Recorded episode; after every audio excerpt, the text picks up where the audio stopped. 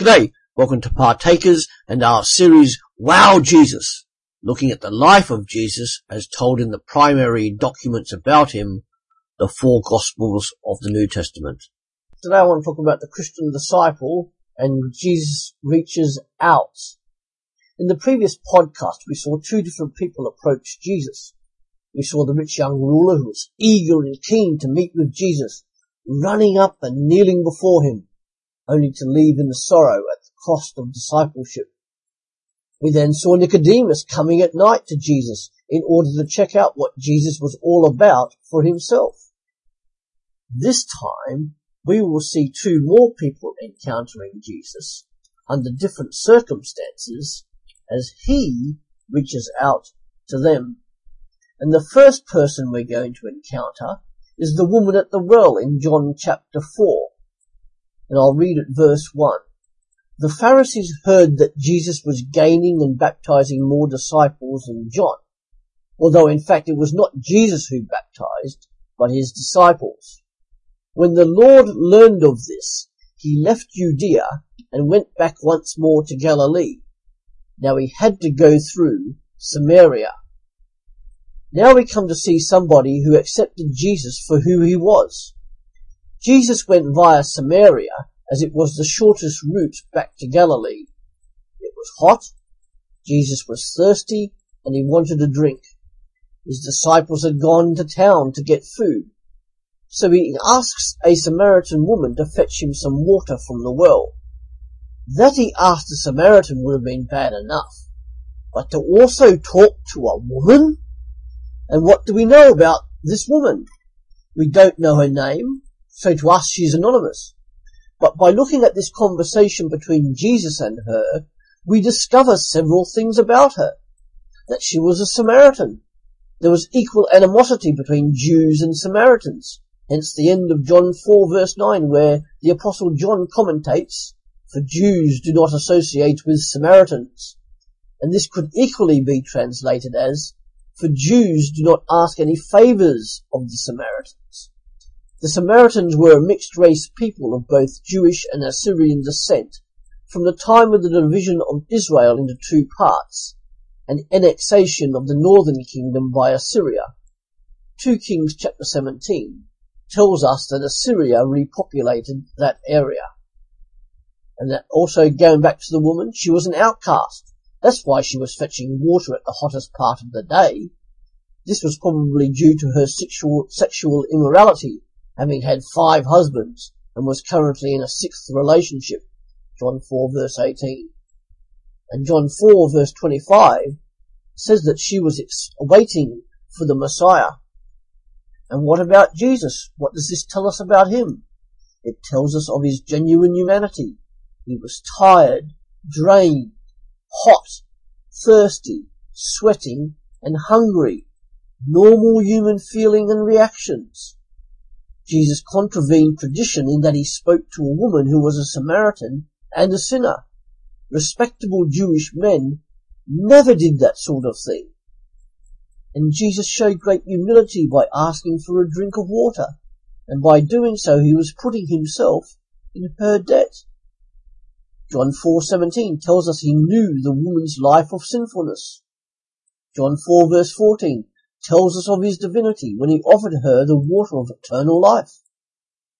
John four verse fourteen again, he was able to spiritually satisfy.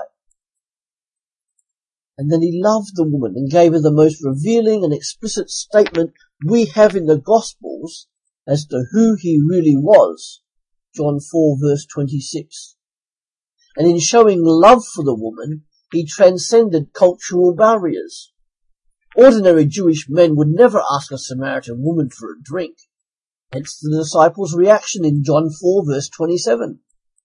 But Jesus is and was no ordinary man.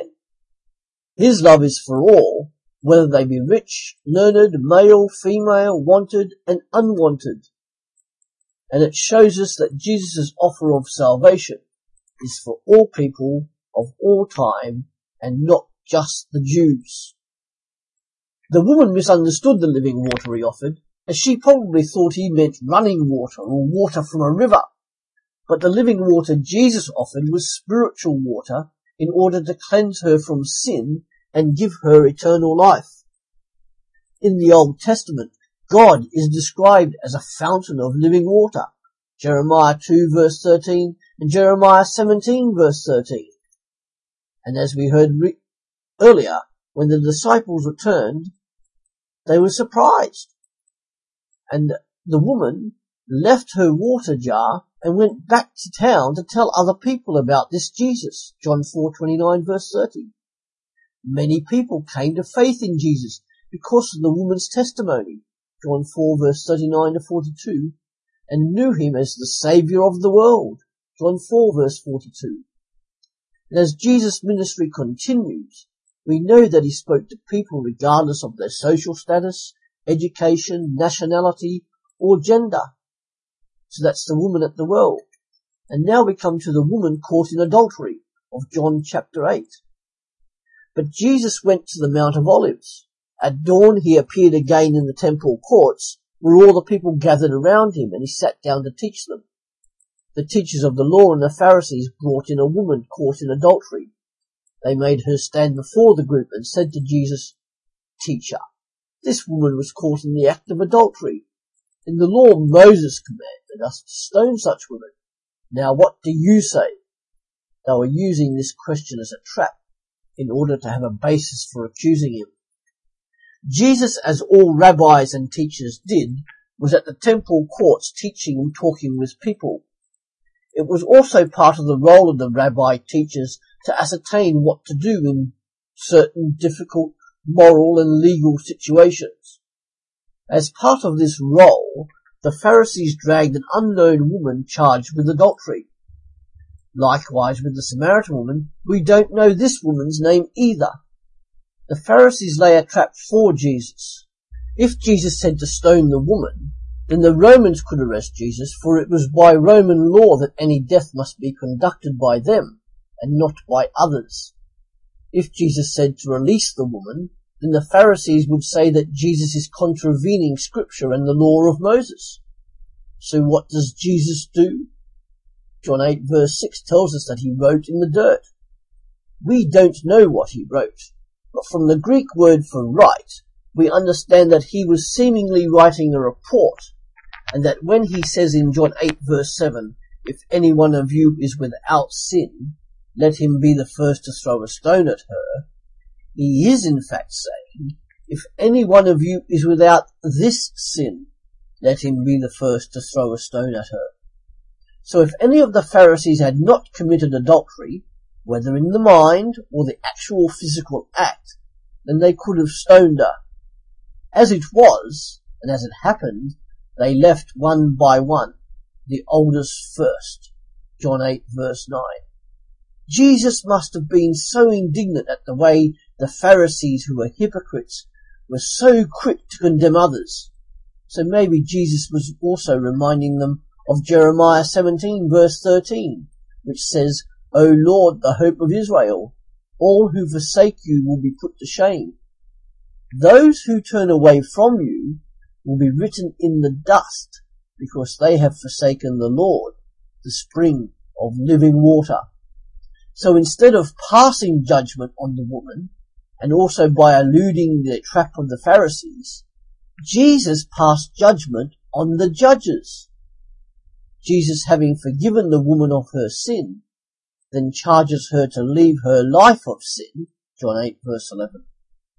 This reminds us that with the forgiveness of sin comes a responsibility to live a life worthy of Jesus and to pursue and hunger and thirst after righteousness, to partake of righteousness, if you will.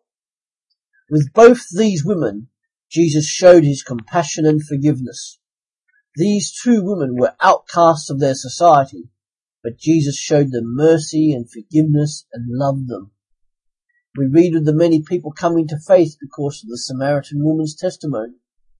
There is no room in Christianity for actions and attitudes that defy Jesus' ever-reaching and all-encompassing forgiveness and love.